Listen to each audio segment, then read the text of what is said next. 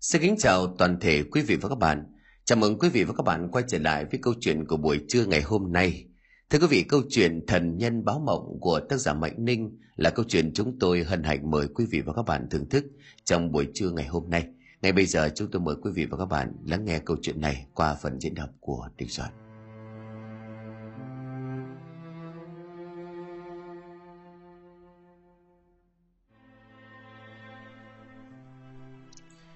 Chị Chiến kéo tấm chăn mỏng đắp cho đứa con trai nhỏ.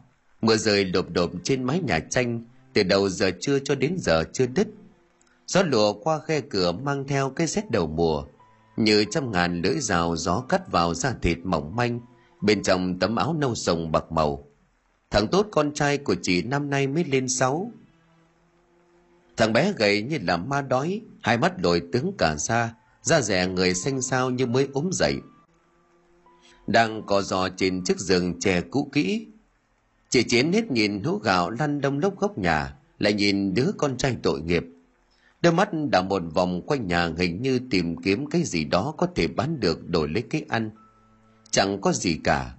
Đốt cây hương cắm trên ban thờ chồng, đôi mắt chị vô hồn dõi theo vòng khói bị gió đẩy giặt qua một bên. Trước khi đi ngủ chị Chiến thường làm như vậy. Đã hơn hai năm, từ khi mà thằng Tốt mới gần 4 tuổi. Do vẫn thổi trời vẫn mưa, ôm đứa con vào đôi tay yếu đuối, nước mắt chảy thành dòng. Chị Chiến và chồng của mình lấy nhau được 5 năm thì anh Chiến mất trong một lần đi phu phen cho quản huyện để đắp con đê. Chiếc xe ngựa chở mấy chục nghìn đá từ kè trên lăn xuống đè lên thân thể gầy còm ốm đói của anh.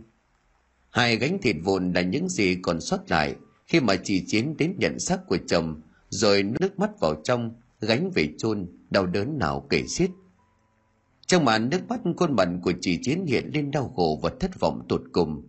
Vùng Tây Bắc bạt ngàn cây xanh, ngôi nhà nhỏ nằm sát ngọn đồi đầy tiếng chim, bỗng trở nên nỗi buồn cơ cực. Anh Chiến chỗ dựa duy nhất của gia đình không còn, lại thêm hoàn cảnh thời cuộc nhiễu nhương, đói đã thành lệ, Siêu thuế như một tảng đá đè nặng lên đôi vai gầy. Chị Chiến và con trai hụt hẫng chơi với. Thời gian cứ trôi đi trong giấc ngủ chập chờn với những lo toan sợ hãi. Bởi lẽ bà tháng nữa lại đến kỳ đóng siêu, thằng bé tốt mới có 6 tuổi. Bu ơi bu, gì vậy con? Bu ơi con đói bụng quá. Chị Chiến thở dài đặt con nằm sang cái gối màu cháo lỏng bên cạnh. Tốt nằm đây nhé, để bu đi xem còn gì ăn không. Thằng bé vâng dạ gật đầu, chỉ chín mệt mỏi trở dậy quên cả xô dép rồi bỏ ra bên ngoài. Nói dối con để cho thằng bé tạm quên cơn đói. Hơn nay hết chỉ hiểu rằng trong nhà chẳng còn gì có thể bỏ vào bụng. Đám rễ khoai ở hông nhà mấy ngày trước đã bị đảo lên. Thời buổi đói vàng con mắt, miếng ăn quả thật là khan hiếm. Nạn châu chấu năm mùi tàn phá mùa màng, làm cho gia cảnh mẹ quá con côi đã cư cực lại càng bần hàn sáng chiều tà còn le lói chút tàn dương quét qua một màu đỏ ối, qua ngọn trên đầu ngõ. Nhìn về xa xa, bóng người lái đỏ trên khúc sông hoang vắng, càng vẽ lên một cảnh buồn đến thắt ruột. Đầu đó tiếng chuông chùa vọng về theo gió, mang theo âm hưởng bồng trầm. Hơi đất sộc lên nóng nực, mưa nhìn đất từ bao giờ. Tiếng bầy chim chào màu ríu rít sau nhà, chỉ chiến lần mò xuống bếp, mở cửa cho chút sáng chiều tràn vào mục nát và hoang tàn. Căn nhà tranh của hai mẹ con chỉ chiến chẳng khác gì cái ổ chuột chù, bẩn thỉu và cũ kỹ vài phần. Nói là căn nhà cho oai, thực ra nó được rào lại bằng mấy tấm phên lít, đừng chất bùn lầy lấy ở dưới sông. Dạo anh Chiến còn sống, căn nhà đâu đến mức tàn tạ như vậy. Ba đồng bạc trắng của bà bá Xuân để lo tăng ma cho chồng, làm số tiền dành dụm để cưới nới căn nhà bay sạch bởi lẽ vay ba thì trả bảy. Luận của bà bá đề ra chị chiến nào dám cãi. Thành ra căn nhà vốn đã sập sệ. Sau đám tang chồng đại thêm bốn năm sương gió càng tiêu điều hơn. Căn nhà siêu vẹo nằm im lìm dưới dạng che già, quanh năm xòa bóng.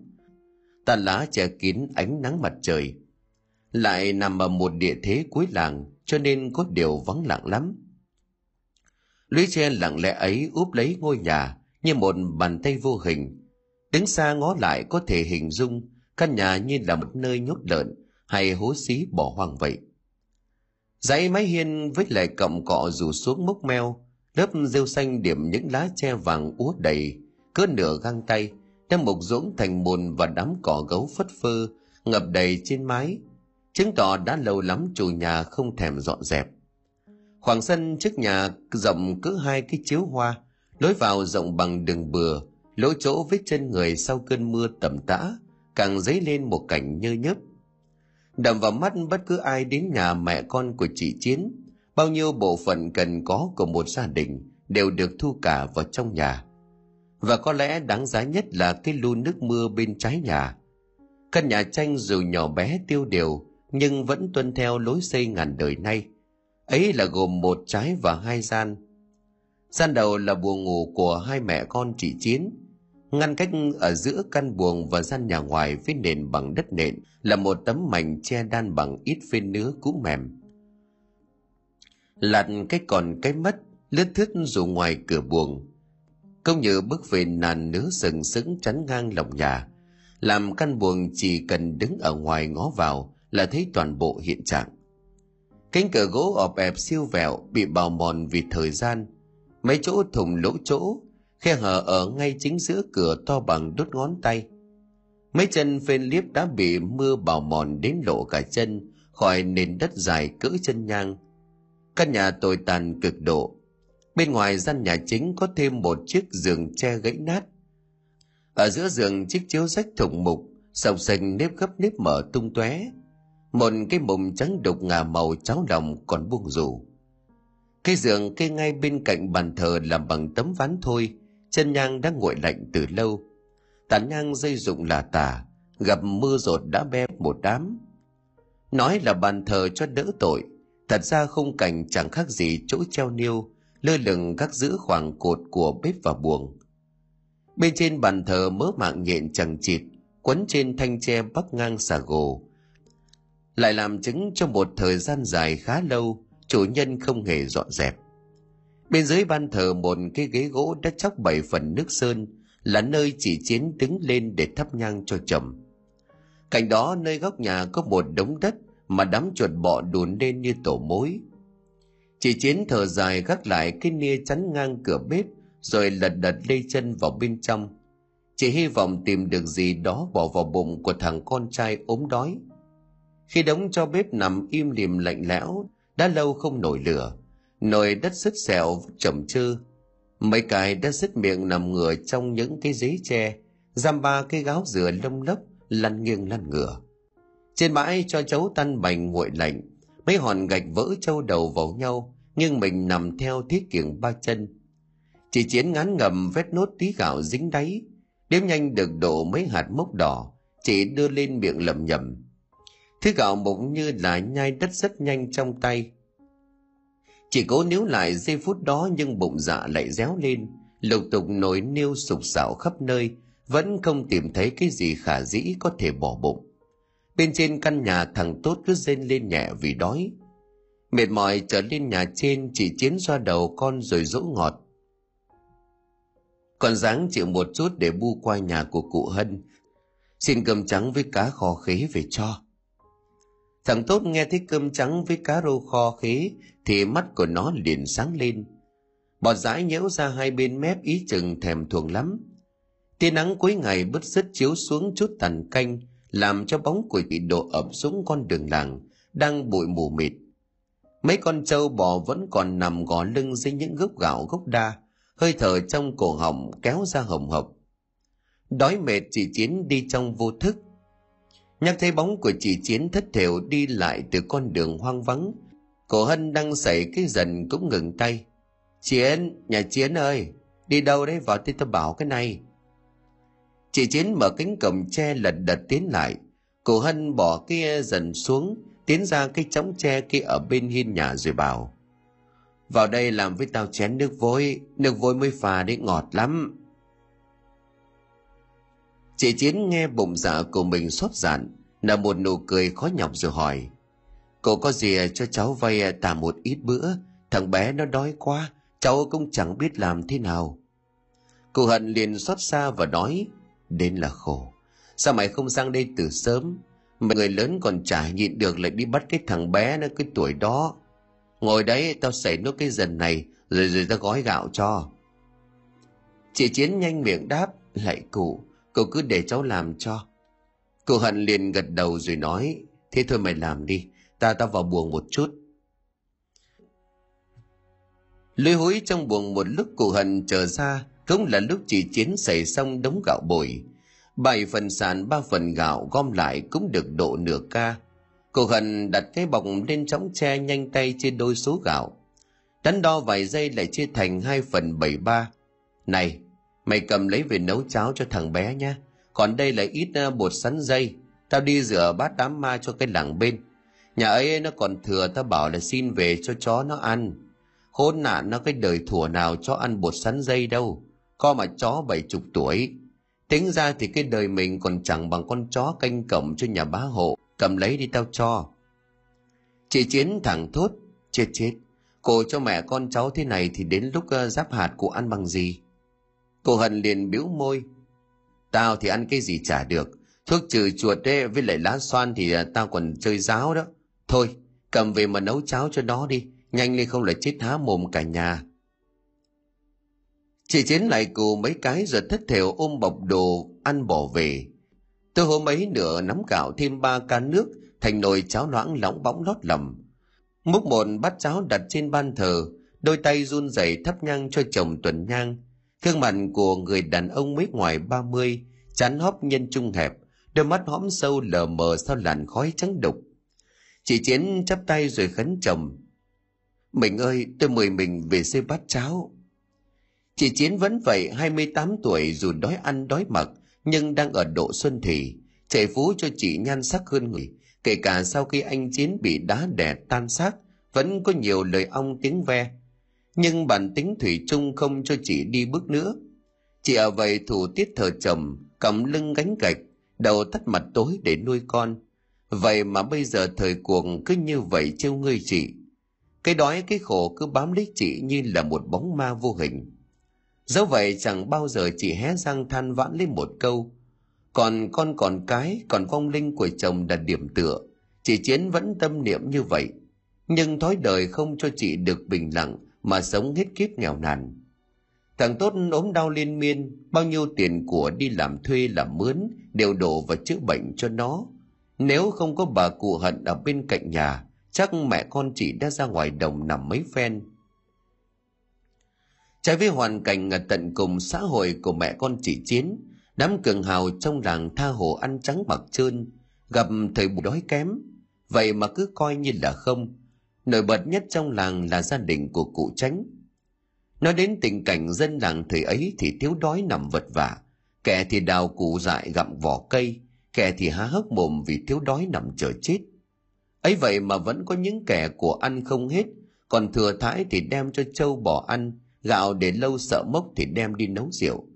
Đem thóc ra giang cắn chắt cho vui mồm. Mà nhà cụ tránh hưởng cuộc sống sung túc trong thời buổi cùng cực trái ngược với rất nhiều hoàn cảnh éo le xung quanh, lại còn ác ôn độc địa, không ra tính người. Việc cho thuê ruộng cấy rẽ mang về cho gia đình của cụ rất nhiều tiền bạc, thêm việc quản lý thu tô thu thuế, cho nên là cụ ăn đầu ăn đuôi. Những tưởng sống trong cảnh nhung lụa, thì tấm lòng thiện lương mà xót xa thay cho những mảnh đời bạc phước. Thế nhưng không, bản tính tham lam độc địa hình như đang ngấm vào trong máu cụ nhiều hôm có người tha thần ở cổng nhà trẻ tay xin nắm gạo vãi. Mà còn bị cụ tránh cho người làm ra đe thẳng tay, cầm gậy gập nện cho đến chết, chỉ vì quấy giày giấc ngủ trưa của gia đình. Việc ấy làng này ai cũng dành. Nhưng mà bảo hé răng phán xét hành động ấy, thì có cho thêm tiền cũng chẳng ai dám. Trả dại gì động vào cụ cho bị đòn oan. Bắn đi một tuần sau, nhằm vào ngày 12 tháng 2 âm lịch cách kỳ hạn làng thanh đề này trưng thu tuế chỉ đúng ba ngày. Giờ ngọ hôm ấy, nhà cụ tránh có đám tổ tôm, xếp bằng ngồi trên cây chiếu hoa ngồi chính giữa là cụ tránh mặt đỏ như gấc. Mấy nòng mỡ dưới cằm chảy lề thề, hai mắt híp lại như là lợn nái. Cái áo cánh the bó thân hình núc núc, làm hai cánh tay không khép lại được. Đám mồ hôi dịn ra hai bên thái dương, làm cho mặt của cụ nhơm nhớp như là bôi mỡ sơ qua như vậy để dễ dàng hình dung cuộc sống của cụ thừa bứa thế nào, đầy đủ sung túc ra sao. Bên cạnh cụ quay thành một vòng tròn, từ cánh tả tính qua là thầy phó lý, ông cai đội thầy đề, thầy lăng huân và cụ đổ trí. Tất cả vây quanh xới tổ tôm như là chó xem thát ao. Tiếng bàn luận hít hà suýt xoa theo mỗi quân bài nhấc lên hạ xuống. Sĩ điều này, đôi tịnh hồng này, chết chết cụ đi chữa, này thì đôi cầy mã này. Đang dâm gian chặt chém bất ngờ bên ngoài vọng vào tiếng gõ cửa, cô tránh ngước bàn mặt phè lên bảo, Mót, thằng Mót đâu? Ra xem thế nào quấy rầy các cụ vậy? Thằng Mót trở ra rất nhanh theo vào cùng một người đàn bà, dáng dấp gầy gò, đi mà như quỷ dạp xuống. Nhắc thấy cảnh đó cô tránh thùng thẳng xe hàng dâu con kiến rồi cất giọng kể cả. ấy thế cái con mẹ đi nhà mày đến gõ cửa các cụ làm cái gì? Cứ trình bày đi, cô cho mày nói. Cô tránh đang ngồi xếp bằng trên chiếu tổ tôm, xung quanh lố nhố năm sáu lão hương thân và mấy tay bá hộ khét tiếng ăn chơi trong vùng. Thêm mấy thằng hầu phe phẩy cái quạt lông công mà khỉ khà hỏi. Làm sao? Làm sao mà mày cứ khóc mãi thế hả? Mây bảnh mắt ra mà ám quẻ cụ. Tí cụ mà thu bạc thì mày chết đòn nha mày. Thầy cai với cái mũ đỏ chóe có gắn lông chim chích chen vào nịnh hót. Chết đòn nha mày, nói nhanh lên để cho cụ tránh còn bốc bài tư sách chứ. Người đàn bà tội nghiệp quỳ mọp ở dưới nền sân, khóc thút thít mấy hồi rồi khẩn khoản. Con xin các cụ, con lại các ông. Các cụ cho nhà con xin cái giấy chứng tử, chồng con nó chết. Tính từ lúc đưa ra đồng chôn đến nay cũng ngót nghét năm sáu ngày, rồi mà vẫn còn nợ cái xuất đinh với làng. Các cụ cho con xin cái giấy để con được miễn, năm sau con khỏi phải đóng. Bộ cây đèn thuốc phiền truyền từ mồm cụ tránh sang tay cai lệ, xuống nằm với bạn với phó lý. Cụ tránh đã có điểm tâm độ vài chục điếu từ sáng đến giờ, cho nên rất tỉnh táo. Thông thằng vuốt bộ dâu ngắn cuộn cưỡn, cổ lên dòng kể cả trịch thượng. Các ông chức sắc trong cái làng này bê tha, việc làng này thật là lười quá. Hôm nay mà thuế còn thiếu be bét, chưa thu được một nửa bài chỉ. Thầy đề liền gãi đầu, à, dạ bẩm, mười dặm mới đến kỳ hạn. Cô tránh lúc này liền quắc mắt. Thầy nghĩ đúng hạn chúng nó nộp đủ phải không? Phải đào tận gốc, phải chốc tận mã. Không có đám dân đen nó quen cái thói nó chây ỉ ra. Quay sang đám chức sắc đang chầu rìa, cô tránh tiếp tục những lời nói của bậc trí giả đương thời. Ta hạn cho từ giờ đến ba ngày nữa là phải thu cho đủ. Nếu không đủ sáng mốt ta phải chỉnh quan. Các thầy cứ ý ra đó chẳng có thể nào chịu ra miệng ra tiếng. Phòng có ai nó nộp cho, thế nhưng mà chẳng qua là cái việc làng, chứ việc riêng nhà ai. Ngày mốt mà không có đủ thuế thì cụ tránh cai hết ra cho. Thử xem cái thằng nào ngồi tù, thằng nào mất ghế là biết. Cô tránh chừng đôi mắt lờ bờ nhìn thầy cai rồi rít lên. Tiền sư bố cái thằng mồm lông này. Thế tao là cụ tránh hay mày là cụ tránh mà mày nhảy vào mồm tao như thế? Thầy cai biết mình lỡ lời cho nên bèn rào đón bằng một giọng bợ đỡ quen thuộc. ấy chết, cụ nói vậy là chết con rồi. Con Phúc mỏng mạng nhỏ, được thế này là nhờ hồng phúc của cụ. Dĩ nhiên cụ tránh là cụ à. Con là phận tôi tớ, con chỉ dám nói thay nỗi lòng của chủ, chứ con nào dám vô phép. Cậu tránh vốn thích nghe xiểm định, thích lời của thầy cai nghe sướng lỗ nhĩ, thì bèn cười lên khùng khục rồi bảo. Mà kệ cha tiên nhân nó đi, tao làm hay là mày làm cũng được miễn là thuế má nó đầy đủ. Nói rồi cậu tránh rít thêm một chàng khói thức, đôi bàn tay với mười ngón mút míp, khẽ xoa cái bụng tròn lẳn nung núc mỡ như đàn bà có chửa, mà giả giọng ngọt nhạt. Ta biết, cái thằng giàu chồng mày chết đất non một tuần trăng, xác thì cũng đã ấm đất, cơ mà nó chết vẫn là cái thằng nợ làng, bao giờ mày trả hết thì cụ tha mặc cho người đàn bà than khóc vật vã, cô tránh vẩy tay cho hai gã gia nhân vạm vỡ, sốc nách của bà ta rồi ném luôn ra ngoài. Còn lại đám người trong chiếu cụ đổi giọng rít lên qua kẽ răng. Tiền sư cái còn quả cái, mới sáng sớm mày hỏng trầu tổ tôm rồi.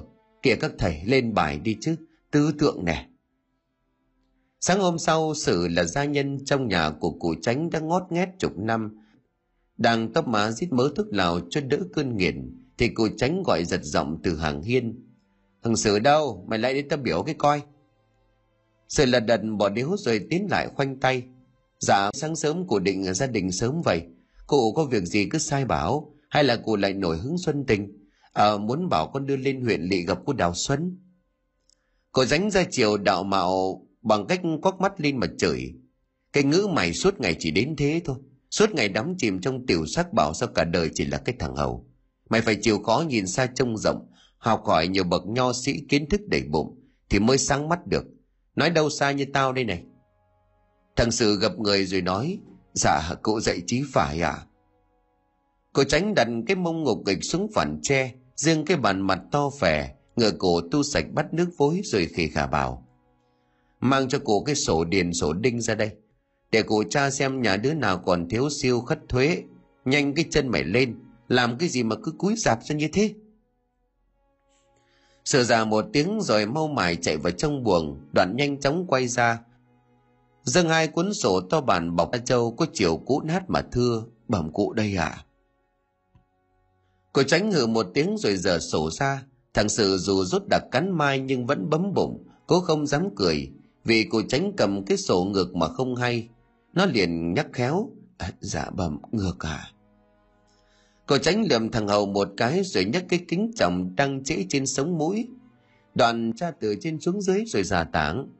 Mày mày đọc cho cụ đi, cụ già rồi mắt kém lắm. Thằng sự biết thừa là cụ tránh làm chó rồi có cái chữ nào trong đầu. Cụ tránh một chữ bẻ đôi chẳng biết. Lại nhờ đốt tiền vàng cho nên chiếm trệ ngồi ở cái ghế này đã ngót chục năm. Đã vậy cụ giấu rốt rất giỏi lúc nào cũng tỏ vẻ đạo mạo của kẻ vừa có chức vừa có tiền. Lại thêm một cặp kính lừa gạt thiên hạ, rằng cụ là kẻ nhiều chữ trong bụng. Thằng sự chỉ phục vụ cụ tránh một điều đó là dù mù chữ nhưng cụ tránh tính tiền giỏi một xu cũng không qua mặt. Sợ biết tòng và khinh thường lắm nhưng mà vẫn giả tảng hùa theo. Dạ bẩm cụ, con mù chữ Cổ sai con ờ, gánh gạch băm bèo trẻ củi cho lợn ăn con còn làm được. Chứ cụ bảo con đọc chữ thì thì con xin kiếu. Đúng lúc đó thì thầy đề mò sang cổ tránh sai thầy thì thầy đọc phanh vách. Trần thì mót điền dĩ thượng, nhất sở đông chiêm sứ, 12 xảo chín thước chắn, nhất sở đông nam sứ, 13 xảo ba thước hai thốn. Cổ tránh giơ tay ra hiệu ngừng lại rồi bảo, mót nào nhỉ? Có phải cái con mẹ nó làm nghề mổ heo ở đầu làng không? Thầy đề gật đầu, dạ bẩm cụ tránh chính là ả, Xuất siêu của mụ tính ra là 10 đồng bạc trắng. Cụ tránh xua tay. Ờ, đó là con em họ xa. Nhà ông cọc trèo, con bà ngoại cụ, riêng nó miễn. Thầy đề tròn tròn mắt gặng hỏi, dạ bẩm cụ, những 10 đồng bạc trắng, cụ miễn rồi lấy đâu ra mà nộp cho quan? Cụ tránh hết mặt lên rồi hỏi, Sao mà thầy rốt thế? Thầy không biết lấy mỗi cái hộ một ít mà đắp vào à? Thế cụ bao lâu mà mà mà không có sáng mắt ra? Thầy để nhé hàm răng ám khói ra mở cười thảo mai. dạ bẩm cụ, cụ dậy chí phải, cứ đè cái lũ dân ra mà lột cụ à? Cô tránh lúc này liền rít lên. Này, mày chửi cụ là ăn cướp đó phải không? Bố lão bố lếu, có tin là cụ phế mày rồi đưa đứa khác đi không? Thầy đề hoàng sợ xua tay van lại rối rít Cô tránh giơ cái roi mây lên giữ giữ trước mặt. Mày cứ liệu cái thần hồn nó, làm ăn cho nó đàng hoàng, không thì cụ cho mày cháo cũng không có mà ăn.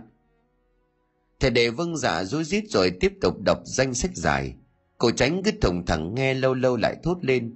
Miễn, cháu nhà cụ miễn. Cháu rể ở bên đằng ngoại, con ông uh, bạn là kết nghĩa miễn, miễn, miễn, miễn tiếp.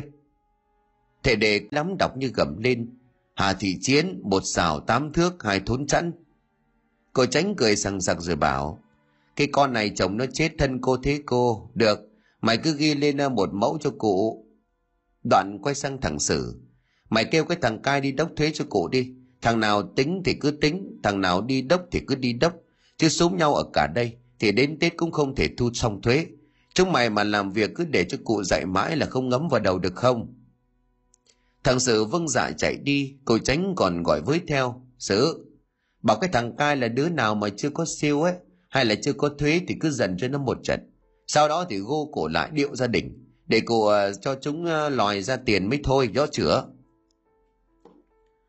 Và thế là như cách làm ngàn đời nay, tiếng chiêng lại khua lên đầm bầm mõ lại thúc, chống lại dục tù và inh ỏi thổi lên. Tiếng chân bình bịch kèm theo tiếng gậy gỗ khua loạn cả cái làng nghèo, giữa một buổi trưa nắng chói chang sự vừa đi vừa chửi thầm trong bụng cái thằng khọm già chết chó, dám bảo bố mày đi thúc thuế siêu giữa trưa sao cũng có ngày bố mày ngồi lên đầu lên cổ của mày? Trời là trời vậy thôi, nhưng sự đánh nhanh chân chọn đường tắt, tiến sang nhà mẹ con chị chiến.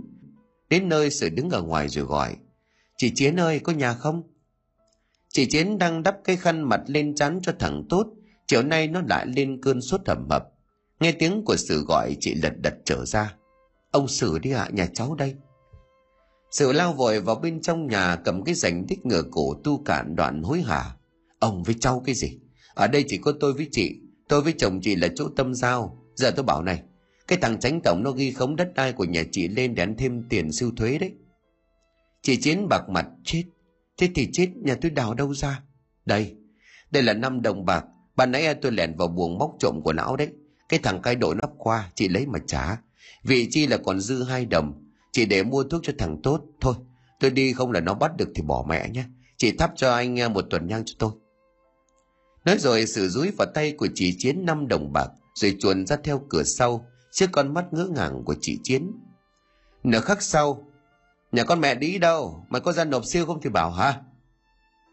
Đang lúi húi sau nhà để be lại cái mương ngập bùn đất vì cơn mưa lớn đêm qua, chị chiến nghe tiếng của thầy cai thì lật đật trở lên khúm đúng ờ, dạ bẩm ông nhà nhà con hết bao nhiêu à? Thầy cai liền trợn mắt cái nón chim chích khẽ rung lên theo mỗi nhịp rít lên. Ba đồng nhà mày phải đóng cả suất siêu cho cái thằng con nhà mày. Chị chiến lắp bắp van vỉ thưa ông là xin ông xem lại cho nhà cháu. Thằng bé nó mới 6 tuổi chưa có chân trong sổ đinh. Thầy cai một tay chống nạnh một tay giữ giữ cái roi. À cha cái con điêu dân to gan này việc vào sổ hương ấm là việc của các cụ đã tính toán. Thằng con nhà mày ấy tính cả tuổi trong bụng, lúc chữa là là 7 tuổi. Mày còn chối hả? Hay là để ông mày gô cổ mấy gia đình chị chiến đức lắm, móc ra ba đồng bạc đưa cho thầy cai. Thầy cai sóc sóc ba đồng trong tay rồi lẩm bẩm, thế có phải nhanh không? Mày lỡ ngỡ ông cho mày mấy gậy đó. Làm lỡ việc của nhà quan là no đòn đó. Chúng mày đâu, đi. Từ hôm đó, sau khi đưa thằng tốt sang nhà, thầy lăng nhậm thầy Lang vốn là một người y đức, khám xét xong xuôi thì bảo chị chiến để thằng bé lại cho thầy theo dõi. Chị chiến cảm tạ thầy hết lời, rồi xin phép ra về, vì thời gian đất đổ sang đầu canh hai. Từ nhà thầy lăng về nhà mình, chị chiến phải đi qua một con đường rừng tối om với mấy chục ngôi mả dài rác. Nằm cách đó chỉ độ chục thước. Một mình trong đêm vắng tại gặp tiết trời về đêm. Mở trăng cho nên Chị chiến có thoáng chút rậm rột cây gậy tầm vông trên tay của chị khua những tiếng lộc cộc, đôi chân đạp đất trên lá khô, những tiếng rào rào là thanh âm duy nhất còn vọng lại. Làng này vốn là nghĩa trang trung, hình thành cách đây đã ngót trăm năm, nhưng riêng con đường rừng heo hút này thì mồ mà dài rác. Cái nằm trình nghình sắt con đường mòn, cái ẩn nấp sau mấy đám cỏ dài mộ đất đắp thấp vốn là nơi chôn thây khách hành bộ giặt đến đây có đám chèn trúc hơn chục ngôi mộ không ra hàng lối. Bởi là nơi chôn xác của đám nạn dân chết đói vì nạn châu chấu nam bùi rồi là người yếu bóng vía lại quen việc mò ốc bắt ếch, cho nên chỉ chiến vốn chẳng sợ bóng tối. Nhưng mà lạ thay đêm nay, khi mà đi qua con đường vắng, khi mà ngọn đèn lồng trong tay cạn dầu, chỉ còn ánh đèn le lói mờ ảo. Chiếu qua tán cây cổ thụ, thì chị lại bất giác rậm rột như người đi một mình trong đêm đen để thấy xung quanh toàn là tử khí. Chị chiến đi được một đoạn thì lại ngoái nhìn về đằng sau. Vì trời đang buổi đêm nên không khí rất lạnh, chị chiến vừa bước đi vừa ôm lấy sắt người cho đỡ lạnh. Gió ở con đường mòn trong rừng khuya khác với cánh đồng bằng. Nơi này dù là mùa hè đi chăng nữa thì thi thoảng cũng có thể gặp được những cái lạnh rất khó tả mà hiếm có nơi nào có thể bắt gặp được tương tự càng đi sâu vào bên trong con đường dấu hiệu đường đất ngày càng nhỏ dần. Thay vào đó là những cây bụi cứ liên tục chắn ngang đường, khiến chiều rộng của con đường ngày càng nhỏ. Tuy vậy, con đường dù nhỏ đến thế nào thì vẫn chưa đủ cho một chiếc xe ngựa đi qua. Chỉ chiến cứ cắm đầu đi theo con đường ấy. Quanh co đến mấy khúc thì cuối cùng cũng đã có thể thấy được một tia sáng lờ mờ ở đầu làng vọng ra đang dạo bước thật nhanh nằm qua đoạn đường rừng rậm rạp. Đột nhiên một tiếng réo thề lường phát ra, ngân dài trên ngọn si bên phải con đường mòn. Kêu giận mình chỉ chiến ngoái đầu nhìn về hướng động đó, lúc này chị định thần lại được, tự động thốt lên một câu, cái quái gì thế nhỉ? Chị chiến đứng chôn chân tại chỗ, vội vã dương đôi mắt đang căng ra đảo một lượt nhìn quanh trong bóng đêm. Có tiếng động lạ ở đằng trước một bóng hình đen lồi lỗi đang cầm lưng làm gì đó. Đến khi đôi mắt đã quen với bóng tối, chị chiến thấy một thân ảnh đang gấp gáp quay đầu nhìn lại vì bị tiếng cào kinh động. Chị chiến khựng người mất vài giây. Là người làng này chỉ biết tại gốc si già đó có một miếu thờ rắn thần. Ngôi miếu đó được dân làng lập nên nhằm thờ thần rắn, cũng như là nơi hương khói cho đám bộ mả trong này. Là một người đàn ông ông ta đang làm gì trong ngôi miếu thần rắn ra này? Giờ khoảng cách không xa nhưng do trời tối, cho nên chỉ thấy thân ảnh của ông ta đang lén lút làm gì không rõ. Chị chiến mắm mồi tiến lại, tiếng chân đạp trên lá khô vang lên ngày càng rõ. Này ông gì ơi! Người đàn ông thấy có người tiến lại thì vội vã quay đầu bỏ chạy, hệt như kẻ trộm bị gia chủ phát giác. Chị chiến thấy vậy, đoán chắc ông ta không làm tốt chuyện gì tốt đẹp nhưng đó là một ngôi miếu hoang, có gì đáng để lần mò trong đêm tối. Thêm việc đường rừng khó đi cho nên chỉ chiến cũng chẳng cần đuổi theo. Nhưng thế hành động của ông ta khuất tất. Chỉ chiến đánh vào tiến lại gần ngôi miếu kia. Về gốc gác của ngôi miếu này thì cả làng này chẳng ai lạ gì. Cách đây hơn 20 năm, ông hạo nhà ở đầu làng đi xoay ếch đêm. Lúc ngang qua con đường này, ông hạo tóm được một con rắn màu đen thủi lùi to bằng bắp chân. Điều đặc biệt là trên đầu của nó có cái màu đỏ chót như màu gà. Ông hảo vốn làm công việc sục sạo đêm qua, đã quá quen với loại rắn rết. Sợ con rắn cắn cho nên khi đem về nhà, ông bảo vợ lấy kim chỉ khâu miệng rắn lại, rồi mang ra chợ bán.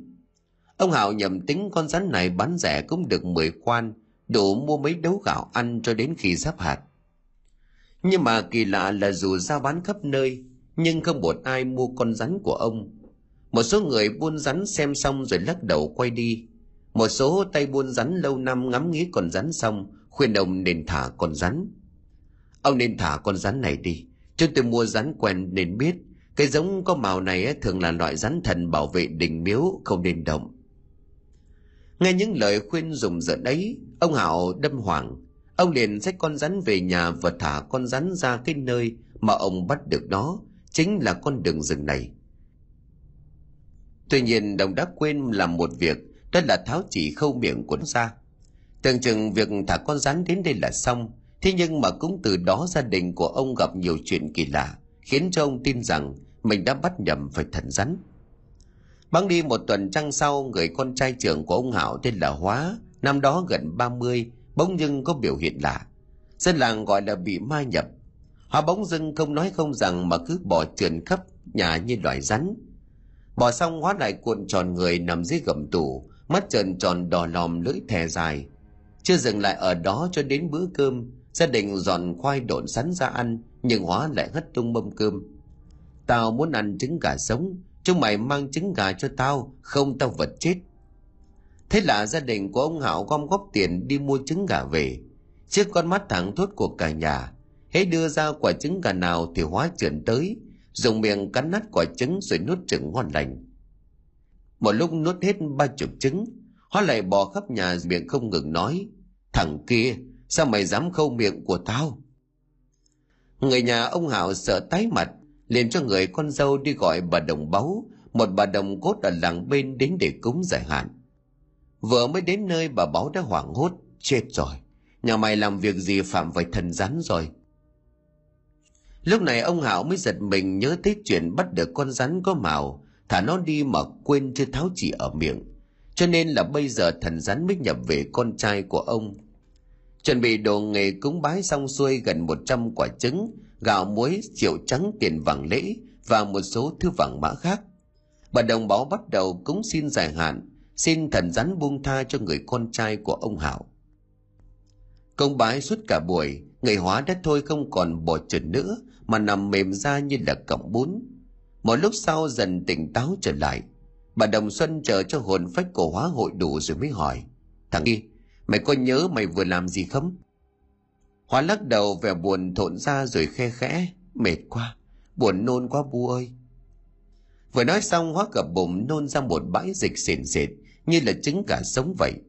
Vậy mà oan trái chưa dừng lại ở đó. Những tưởng cúng bái như vậy là sẽ thoát nạn. Nhưng có vẻ như thần rắn vẫn chưa buông tha. Thỉnh thoảng hóa vẫn giờ trứng bỏ khắp nhà và đỏ ăn trứng gà. Ông Hảo biết thần rắn đang đói, là một lần nữa gia đình của ông tìm đến bà đồng báu. Bà đồng báu bộ quả cao trong đống đồ cúng mà gia đình của ông Hảo mang sang, nhìn chằm chằm vào đó rồi bấm độn. Mấy giây sau bà liền bảo, nhà mày phạm tội to lắm, vì miệng rắn thần chưa được cởi bỏ, cho nên không thể kiếm được thức ăn. Và cái lúc đói thì dần rắn lại nhập vào người con của mày để phạt vả. Để nửa đêm nay ta sắm cái lễ xem ý của ngài thế nào. Đêm hôm đó y lời cả gia đình của ông Hạo liền kéo nhau đến điện thờ của bà Đồng khấn vái, mong thần rắn buông tha cho gia đình của ông. Hôm ấy cả gian điện thờ của bà Đồng chật cứng người đến xem cảnh con trai của ông Hạo hóa rắn. Sau khi bà Đồng báo cúng xong, hóa lại bị thần rắn nhập vào, bò trườn khắp điện, khiến cho ai cũng hoảng hồn. Sau khi cho hóa ăn trứng gà sống, người của hóa bỗng nhìn biến sắc. Hóa ngồi dậy hai chân xếp bằng vào phán. Ta là thần coi làng ở đây bao năm, con rắn thần của ta đã trông giữ cho cả làng này. Vậy mà các ngươi dám câu miệng của nó lại, bây giờ phải lập miếu thờ nó. Người nhà ông Hạo hoảng hốt, con lại thần, chúng con mắt mù không nhìn thấy thần nhân ngự ở đó.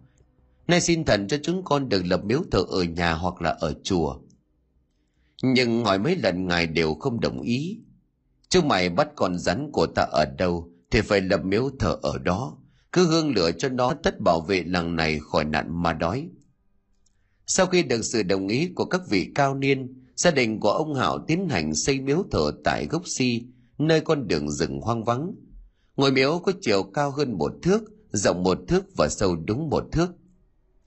Vào buổi khánh thành ngôi miếu, lúc mọi người vừa cúng vái nhập thần xong, thì bỗng đâu một con rắn to bỏ đến, khiến mọi người vô cùng hoảng sợ. Con rắn bỏ trườn quanh ngôi miếu một lượt rồi bỏ lên nóc.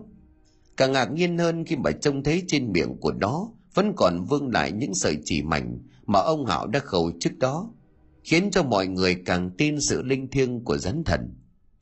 Ngôi miếu được đặt tên là miếu xà thần với sự kính cẩn và khiếp sợ của người dân. Kể từ ngày xây miếu đến nay, nhà Hạo vẫn thường xuyên trông nom việc thờ cúng xà thần. Trong không gian nhỏ của dân miếu ngoài tiền vàng hương hoa, lúc nào cũng có 10 quả trứng gà sống, một đĩa gạo và một đĩa muối trắng.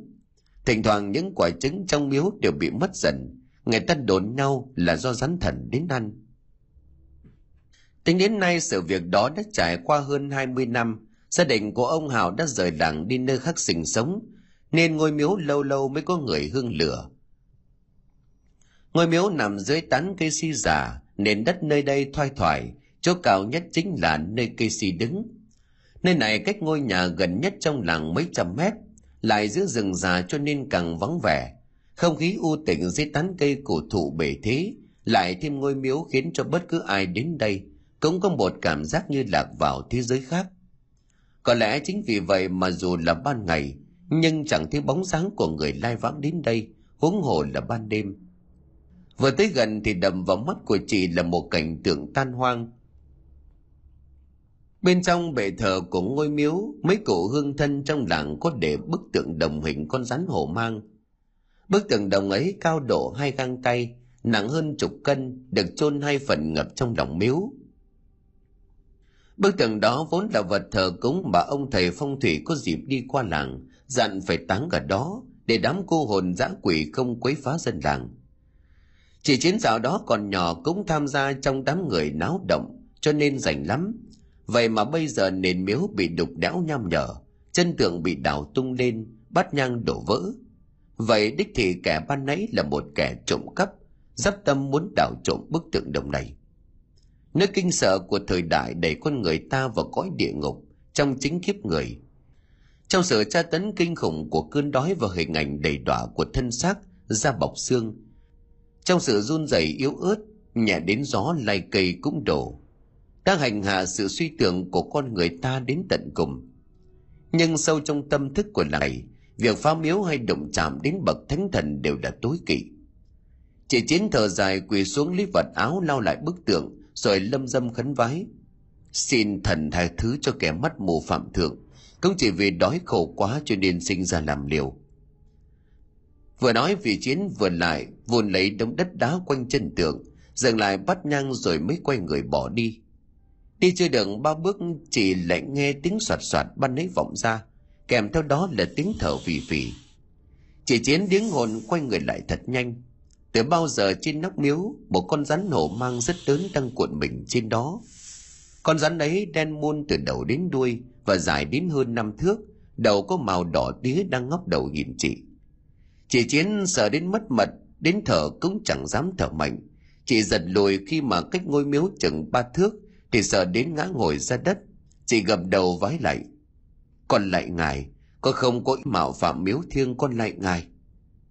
Sẵn có trục chứng trong tay, vốn là thính định đem biếu thầy lang, nhưng mà thầy không nhận. Chị chiến run rẩy để bọc trứng lại rồi chắp tay khấn vái con rắn lớn lắm, từ từ bò đến gần chị. Đến lúc này dù muốn bỏ chạy, nhưng chân tay của chị cứng đờ, tựa hồ như mất hết sức lực. Con rắn trần quanh chị chiến cái đầu to bè từ từ luồn qua hai vai, luồn qua đám tóc rối bù rồi đẩy trườn vào chút bọc trứng trước mặt. May mắn sao con rắn có vẻ lành tính, chứ rồi như nó mổ cho một cái thì nguy to. Con rắn còn lấy bọc trứng rồi thu mình to bằng cái nong nằm lim lìm chỉ chiến run cầm cầm vừa bò giật đồi vừa luôn miệng văn vái. Nửa khắc sau về đến nhà mồ hôi trên người đã túa ra ướt đẫm lưng áo. Cho đến giờ tí canh ba hôm ấy, chẳng hiểu tại sao đang yên đang lành thì dông bão kéo đến dập trời. Đúng lúc chiến đang định đánh sọt đi soi ếch, ngó nhìn ra tiết trời ầm ầm mưa gió, chỉ chán nản thở dài rồi khép cửa leo lên giường. Chắc mẩm đêm nay mưa sẽ kéo dài. Chẳng biết đã tiếp đi bao lâu cho đến khi tiếng gõ cửa rầm rầm làm cho chị trao mày thức giấc, chị chín lồm cồm ngồi dậy, quay mặt ra cửa, đưa đôi mắt nhập nhèm rồi tự hỏi, quái lạ, sao lại có ai gõ cửa tìm mình giữa đêm hôm mưa gió như vậy? Chưa kịp tiến ra chỗ cửa che ọp ẹp thì cánh cửa đã mở ra. Trong bóng tối lờ mờ của tiết trời nửa đêm đang ẩm ẩm rông gió, chị chiến thêm một thân ảnh mặc bộ đồ xám bó sát, da mặt cũng cùng một màu với bộ quần áo có chiều trắng hơn một chút, và dáng dấp như là một đứa bé lên bảy, lên tám. Chưa kịp để cho chị cất lời, đứa bé đó đã cất tiếng xin xít như rắn thở. Nhà mày có lòng bảo vệ miếu thiêng, nay ta báo cho nhà mày một việc. Đêm mai có đi ếch thì tuyệt đối không được đem về nhà. Nó là giống ếch ma, nếu có thấy thì cứ ngó nơ hoặc đem đốt đi biết chưa. Chị chiến ú ớ định thốt lên nhưng dường như cổ họng bị thứ gì đó bóp nghẹt. Đứa bé lạ mặt tiếp tục lặp lại bằng giọng sâu thẳm hơn. Đêm mai có đi bắt ếch thì tuyệt đối không được đem về nhà. Nó là giống ếch ma. Nếu có thấy nó thì ngó lơ hoặc đem đốt đi biết chữa. Nói rồi thân ảnh dùng mình rồi hóa thành một làn khói mỏng biến mất trong hư không. Chỉ chiến giận mình chẳng tỉnh, thì ra đó chỉ là một cơn mộng mị chỉ chép miệng rồi tự cười cợt bản thân và tiến ra bản nước. Bát chè xanh chưa trôi qua nửa cổ họng thì chị giật mình. Bởi dưới ánh sáng của ngọn đèn dầu hắt sang yếu ớt trên bàn thờ anh chiến, dưới nền đất còn nguyên một lớp da rắn. Chị chiến bàng hoàng tiến lại cầm lớp da rắn thô ráp, còn dính ít máu huyết thì bần thần nhận ra đó chẳng phải là cơn mộng mị. Như một linh tính mách bảo và thúc giục, Chị thằng thốt ngồi đần mặt tại chỗ, cả đêm chẳng thể ngủ nổi ngày hôm sau chị chiến sang nhà ông thầy lang đón con. May mắn sao mà thằng tốt đã khỏi bệnh. Với số tiền ít ỏi còn lại, chị chiến đi mua ít thịt mỡ bèo nhào về bồi bổ cho con. Số còn lại, chị dành một ít mua hạt giống về gieo chờ vụ tới. Cho đến đêm hôm đó, chị lại mò đi bắt ếch, nhằm đắp đổi đồng ra đồng vào. Theo thói quen thường lệ, chị cõng thằng tốt sang nhà cụ hận gửi cụ trông nhờ vì sợ trẻ con đêm hôm không có người ở nhà không yên tâm vừa đầy cổng chị chiến vừa gọi cô hận ơi tao đây mua thằng cu tốt đấy hả vào đây có cái này mừng lắm Gia đình của bà cụ Hận có bốn người, ông cụ đã mất từ lâu. Hai vợ chồng con trai cụ qua đời sau cái dịch đậu mùa, cho nên chỉ còn một thân già cẩm lưng, sống trong căn nhà ba gian cũ nát cô Hận vui vẻ đặt thằng Tốt đang ngủ say xuống giường, nhìn bà cụ cười rồi bảo. Cô cho nhà cháu gửi dùm thằng cu, cháu ra cánh mà của nhà ông chiêm soi ít à, ếch nhái. Bà cụ Hận xua tay, đêm nay nhà mày khỏi cần đi, ta thấy mưa tạnh cho nên đi soi sớm hôm nay phúc đức thế nào mà bắt được nhiều hơn ở đây tí nữa tao chia cho nhà mày xem ai được gần trăm con toàn là ếch béo mập đó hôm nay trời phù hộ nhà ta rồi chị chiến nhìn vào thùng ếch rồi cả kinh, sao lắm thế hả cụ? Bà cụ hận cười khoái trá, ếch hôm nay nhiều quá, ta bắt mãi mới hết cho nên là quên bén thời gian. Mà cũng lạ lắm mày, lúc đầu ta đi lùng thì không thấy con nào, gần một canh giờ mà chưa có bắt nổi rồi là con ếch con. Chị chiến liền ngạc nhiên, thế sao lại có đầy một thùng thế hả cụ? Bà cụ hận liền tiếp lời, đang chán nản tính bỏ về vì trời chuyển sấm chớp thì tao nghe thấy tiếng tùm rất to phát ra ở mé sông. Giờ vào kinh nghiệm bao nhiêu năm thì ta đoán có đám ếch rất to ở gần đó, cho nên là giạt cỏ nhắm hướng đó mà đi. Ta cũng chẳng hy vọng gì nhiều vì cái lũ ếch dạo này khôn lắm, thấy động là nó chạy ngay. Chị chiến trầm chú nghe bà cụ hàng xóm kể. May mắn thế nào, tao lại đập trúng một con ếch đang nằm ngửa. Tao tưởng nó chết phơi bụng ai ngờ nó còn dãy đành đạch. Mà nó là cái giống ếch tử kim to bằng cả cái bát uống rượu đây này. Nói rồi thì bà cụ đưa cái bát uống nước chè to bằng hai bàn tay người lớn, lơ trước mặt của mình để chứng minh. Sau đó thì ta đạp phải la liệt ếch dậy đến mấy trăm con nằm phơi bụng cả lũ. Ta bắt đến rụng rời cả tay mới hết, nguyên cả cái thùng to tướng thấy chưa? Nhấp thêm một ngụm nước chè, bà cụ sung sướng. Lỗ ếch từ kim bình thường thì khôn danh, chẳng hiểu sao mà lần này lại như vậy chắc là ông trời giúp mình đấy chị chiến điện gấp gáp đúng vậy chắc là ông trời thương phận nghèo nàn cho nên là phù hộ cụ à cô hận cười hiền rồi bảo ngồi đấy, Tao đi lấy à, cái bao tao nhặt cho một nửa, bán đi kiếm lại ít tiền. Bà cụ nói rồi quay người ra lấy thau. Chị Chiến nhìn chằm chằm đám ếch suýt xoa. Vừa trở lên nhà thì bà cụ hận cùng chị Chiến chứng kiến sự việc kỳ lạ. Thằng Tốt đang thiêm thiết trên giường lại ngồi bật dậy. Thằng bé nhìn chầm chầm ra cửa rồi chỉ tay. Bu ơi, có đứa nào nó đứng ngoài cửa kìa. Nó bảo là giết ếch đi. Ếch ăn xác đấy. Chị Chiến sực nhớ ra giấc mơ đêm qua vội vàng lên tiếng. Cụ ơi, hay là đem đốt đi, nó là ếch ma đấy cụ nghe cháu. Bà cụ hận nú ớ không hiểu chuyện gì, bất thình lình thằng tốt lù lù tiến lại. Nó tóm lấy một con ếch lù lù đi xuống bếp. Chị Chiến cùng bà cụ vội vàng đi theo, mà ai nấy đều ngơ ngác. Nơi cái kiểng ba chân than còn nóng rực, thằng tốt ném luồn con ếch vào rồi đứng im không cử động. Lạ thay con ếch mới ném vào thì một bụng máu tanh tưởi bung ra hệt như người ta lấy que tăm chọc vào cái ung nhọt. Đám máu ọc ra lắm quá làm cho than hầm trong bếp tắt lụi cộng với đó là một thứ mùi tanh hôi như bùn non lợm lợm như là mùi cốc chết sập ra làm cho hai người gập bụng nôn mửa. Đến lúc này chị chiến mới sực nhớ ra giấc mơ đêm qua. Chị đem sự ấy kể lại cho cụ hận. Sau khi mà nổi lửa thiêu hết lũ ếch trong thùng, cả hai người kéo nhau lên miếu rắn thần để bái tạ. Nhưng mà ngay lúc vừa đặt chân đến miếu, thì chị chiến giật mình nhận ra, cho bọc trứng đêm qua mình tạ rắn thần. Bây giờ lù lù ở đó mười nén vàng ròng. Cả hai người sợ đến mất mật lần đầu tiên trong đời thấy lắm vàng đến như vậy biết rắn thần ban ơn cả hai quỳ mọp xuống lại yếu như thế sao rồi run rẩy gói số vàng đem về Số vàng quá sức tưởng tượng làm cho hai người sợ hơn là mừng. Sau khi bàn bạc chỉ chiến muốn chia mỗi người một nén, lấy vốn làm ăn. Nhưng mà bà cụ hận chỉ xin đúng hai nén, dành phần cho hai mẹ con chỉ năm nén. Còn ba nén sẽ đem lên chùa để cúng dường. Nói là làm ngay trong đêm cả hai vội vàng lên chùa, nhà sư thầy mua gạo thóc cho dân nghèo. Và chính quyết định ấy lại gây ra thảm cảnh. Chủ trì trong chùa là sư Khánh Tâm, năm đó ngoài 80, sau khi nghe hai người trình bày việc muốn cúng dường cho cửa Phật. Sư Khánh Tâm vui mừng khôn xiết. Cả ba ngồi dầm dì bàn bạc với nhau mà không biết bên ngoài cửa phòng thiền, bà Tránh đang nghe hết câu chuyện. Vô tính bạc ác quen thói đè đầu cưỡi cổ dân nghèo, nhưng lúc nào bà tránh cũng tỏ ra đạo mạo, thương dân như con. Một tháng đôi lần bà cũng cùng con xe lên chùa như để chứng minh mình là người đức độ. Và đêm qua cũng vậy, bà lên lễ chùa và ngủ lại một đêm. May mắn thay là lúc tiểu trở dậy, đi ngang qua phòng sư cổ cho nên nghe được chuyện đó. Sán tính tham tàn bà tránh đứng im nghe hết câu chuyện hai kẻ nghèo hèn bắt được của. Đến khi mà thấy ba nến vàng dòng gói trong khăn bùi xoa, đừng chỉ chiến dâng lên sư, bà tránh thiếu điều suýt nữa rú lên. Bà căng mắt nhìn chằm chằm vào ba nến vàng rồi bỏ ra ngoài. Trong đầu của bà vạch ra một kế hoạch đầy nham hiểm. Nhắc thấy bóng của hai người vội vàng rời chùa, bà tránh cùng con sen cũng nhanh chóng bám theo. Sau khi nhận ra hai kẻ ấy là cụ hận và chỉ chiến, bà tránh liền lùi về nhà mất.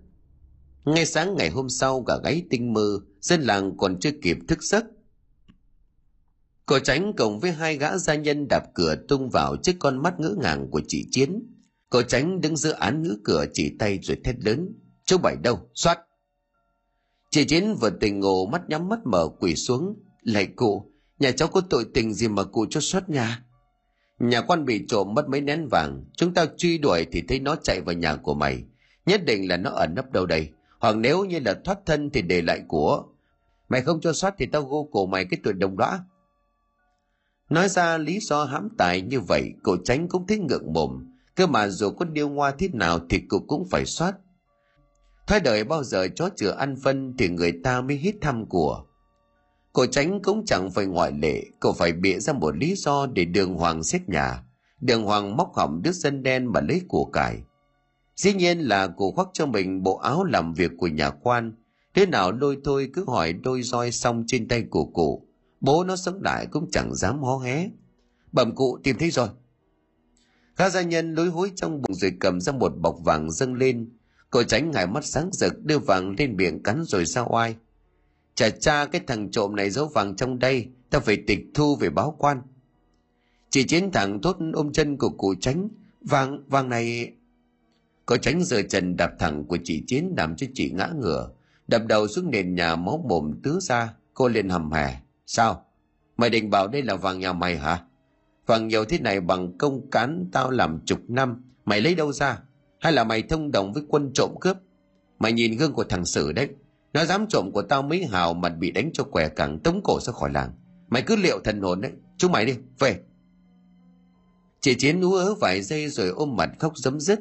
Thế là dự định sửa lại căn nhà xây lại ngôi mộ khang trang cho chồng và cho thằng tốt theo thầy học hành tan thành mây khói.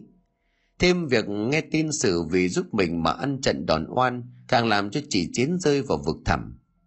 Về phần của tránh vừa cùng với đám gia nhân bỏ ra ngoài cầm. Tiết trời vẫn còn mờ sương, cách bà thước không rõ mặt người. Bó đuốc trong tay của thằng gia nhân chỉ dọi được một khoảng bằng cái chiếu. Đang sung sướng với số của cải thì bất thần trong bụi rậm, một con rắn lao ra, nhằm thẳng cụ tránh mà mổ. May sao tên gia nhân kịp thời đẩy cụ ra, tránh được nhát mổ chí mạng. Sẵn có mã tấu trong tay, tên gia nhân tên thản chém mạnh nằm cho con rắn cụt mất một khúc đuôi, quằn quại trên đền thất. Nhưng cổ tránh công cho nó thoát, cổ giật lấy thanh mã tấu nhẹ đầu con rắn rồi chém mạnh. Cây đầu văng lên rồi lăn đùng ra đất. Một vũng máu tươi chảy ra chan hòa. Chưa dừng lại ở đó cô tránh với lấy hòn gạch đập nát đầu con rắn, Cô thở hồng hồng quắc mắt rồi bảo. Đánh rắn phải đánh dập đầu, nó là giống thủ dai, để cho nó sống có ngày nó mò về chẳng chơi. Cả hai tên gia nhân cho lần lời của cụ nói là đúng, sẵn tiền con rắn nặng mấy đồng cân, cả hai xin cụ cho đem về nhắm rượu. Cả ba nhanh chóng biến mất trong màn sương mà không hay biết, trên cành tre một bóng đen với đôi mắt đỏ rực, đang nhìn theo chồng chọc. Hí hưởng với số vàng chiếm được của tránh đem về cất hết vào tủ gỗ trong buồng. Sự việc cũng chẳng có gì đáng nói cho đến tinh mơ ba ngày sau. Sau một đêm rượu chè của tránh nằm vật ra cái sập gỗ lim, rồi liệm đi mê man. Đêm đó cũng là một đêm rông gió. Nằm một lúc cô tránh ú ớ giật mình vì thấy chân tay của mình nhột nhạt. Cảm giác hệt như có thứ gì đó vừa luồn qua ống chân. Giật mình cô tránh ngồi bật dậy, cái sầm trống không tưởng mình ngái ngủ. Cô tránh quể oải bước vào trong buồng. Vừa đi được ba bước thì cụ giật thoát mình. Một cái ánh chớp vô tình quét qua. Hát bóng của cụ đổ sập xuống nền nhà. Cộng với bóng đen đổ dài của cụ còn có một bóng khác dài như là sợi lụa phất phơ ở trong gió cờ tránh quay ngoắt người lại, ngoài cụ ra chẳng còn ai. Đám gia nhân ngủ ở nhà ngang, bà tránh đã lên huyện từ sớm. Vậy cái bóng đó là thế nào? Cho rằng rượu làm mắt mờ, cô tránh chẳng bận tâm mà bỏ đi nằm. Nằm chưa ấm lưng, cổ lại thấy dưới lưng của mình có gì đó xôm xốp như là mảnh vải rách. Định thần đưa lên trước mặt xem, sẽ ánh đèn dầu của tránh thẳng thốt nhận ra, đó là một tấm giả rắn tấm giả rắn lớn lắm, bể ngang đến một găng tay làm cho cụ phát hoảng. Theo bản năng, cụ tránh ném tấm giả rắn xuống đất, run rẩy với lấy ba toang cổ cầm cây đèn dầu xoay khắp lượt gầm giường, nóc tủ, mà không nhận ra trên xà gỗ có một con rắn đen xì vừa chuyển qua. Cái đầu con rắn chạm đến mép tường và cái đuôi còn ở thanh gỗ chưa đi hết. Nghe âm thanh soạt soạt vọng ra, cô tránh tay bật dơ đèn lên. Thanh xà gỗ chống công con rắn biến mất nhìn tấm da rắn nằm lù lù dưới chân giường, chưa kịp hoàn hồn thì tiếng gia nhân sau nhà rú lên. Cô tránh tay mặt cầm đèn lao ra sau nhà. Trong chuồng gà với hơn trăm con gà trọi lúc này cả đàn gà nhà cụ chết ngửa bụng. Cậu bị bè quặt đi. Hai chân chồng lên trời cực kỳ quỷ dị, cô tránh tay mặt rồi quát. Cái gì thế này? Bà lão gia nhân liền lắp bắp. Con con đang ngủ thì thấy tiếng gà kêu lớn quá con trở dậy xem ờ, cầy cáo nó có mò vào nhà không thì không thấy. Cửa tránh tím mặt liền rít lên tiên sư mày, coi chuồng gà cũng không xong. Đám gia nhân ngủ ở trong nhà ngang nghe tiếng động cũng vội vàng lao ra. Thấy đàn gà chết ngửa bụng cả đám xanh mặt nhìn nhau. Chưa hiểu sự gì xảy ra thì bên trong dãy nhà ngang vọng ra tiếng kêu rú. Cả đám cuống cuồng lao vào. Hai gã gia nhân theo cổ sang cướp tiền của chị chiến lăn đùng ra ở nền nhà mặt mày tím tái. Bọt mép sủi ra hai mắt trợn ngược. Trên cổ hắn nên vết răng rắn tím thâm. Tên gia nhân tên thản còn bị rách một miếng thịt ở bắp chân. Máu tươi chảy ra thấm đẫm trên nền nhà. Hệt như là mới bị xé toạc ra như vậy. Vậy mà chỉ trong vòng hơn nửa khắc, toàn bộ gà qué và hai tên gia nhân lăn ra chết tươi.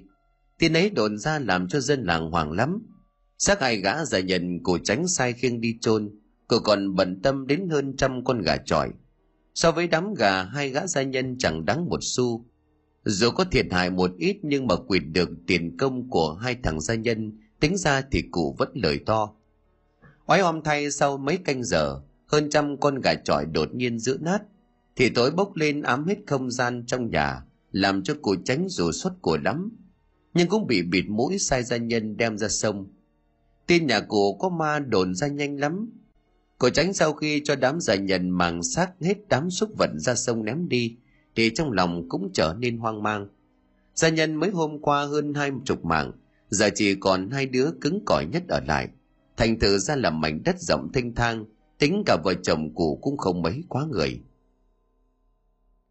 Cổ tránh một mặt chấn an người làng rằng xúc vật của nhà mình là do dịch bệnh mà chết, một mặt sai người đi báo quan trên về tình hình dịch bệnh nhờ quan trên về dập dịch.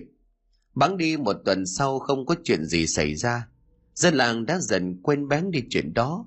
Nếp sống sinh hoạt trở lại bình thường. Ngày vui ngắn chẳng tẩy gang, chuyện đồng trời lại xảy đến với ngôi làng bắt đầu từ cái chết của con trai cụ tránh. Con trai cụ tránh làm nghề mổ lợn, lò mổ của gã ở huyện Nha, ngày nào cũng hóa kiếp hơn chục con lợn. Tình mơ hôm ấy trở dậy, gã vạch quần ở góc lò mổ đái, đang sướng xả lũ thì bất thần một con rắn hổ mang gần đâu phi từ đống gạch ra, mổ chúng vào bắp chân. Vậy mà con trai của lão lăn đồng ra dãy rủa chết trước khi mà thầy lang đến nhà. Sau cái chết của con trai, gia đình của cụ tránh xuống lắm. Đứa con độc nhất chết khi mà chưa có con, làm gia đình của cụ rơi vào cảnh tuyệt tử. Làng xóm rồi chẳng nói ra, nhưng ai cũng mừng trong lòng, bởi lẽ đứa con trai của cụ cũng là loại bạc ác khệt như cha sau lần ấy, gia nhân bỏ đi và tránh sau một thời gian sống dở chết dở. Nghe lời của mấy bà bạn thì đi xem bói, xem gia đình có phạm phải phần âm hay không. Lúc treo què thầy bói bảo chồng của bà cướp vàng của người ta, vàng đó của thần rắn, lại đăng tâm chém giết con cháu của thần, cho nên thần giáng họa.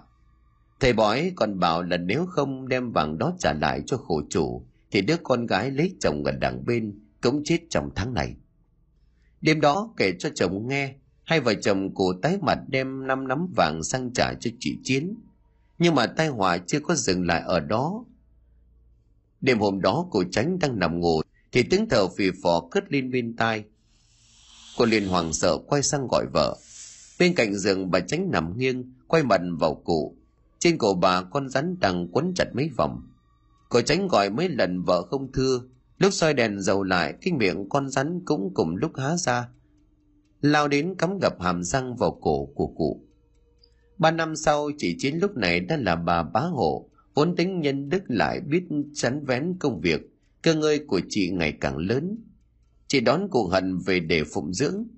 Cho đến hôm chị cùng với gia nhân đi chợ huyện, mỏi chân hai chủ tớ vào nghỉ tại quán nước trần có một người ăn xin quần áo bẩn thỉu tiến về phía chị người ăn xin chìa tay ra mà nói, bà làm ơn làm phước cho con xin miếng cơm, con đói quá.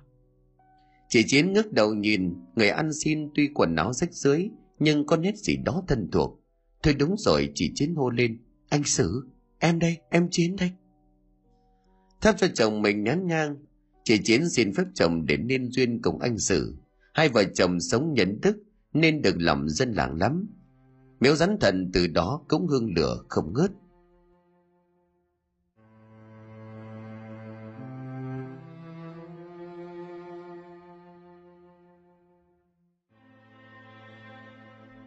Xin cảm ơn quý khán thính giả đã chú ý đón nghe.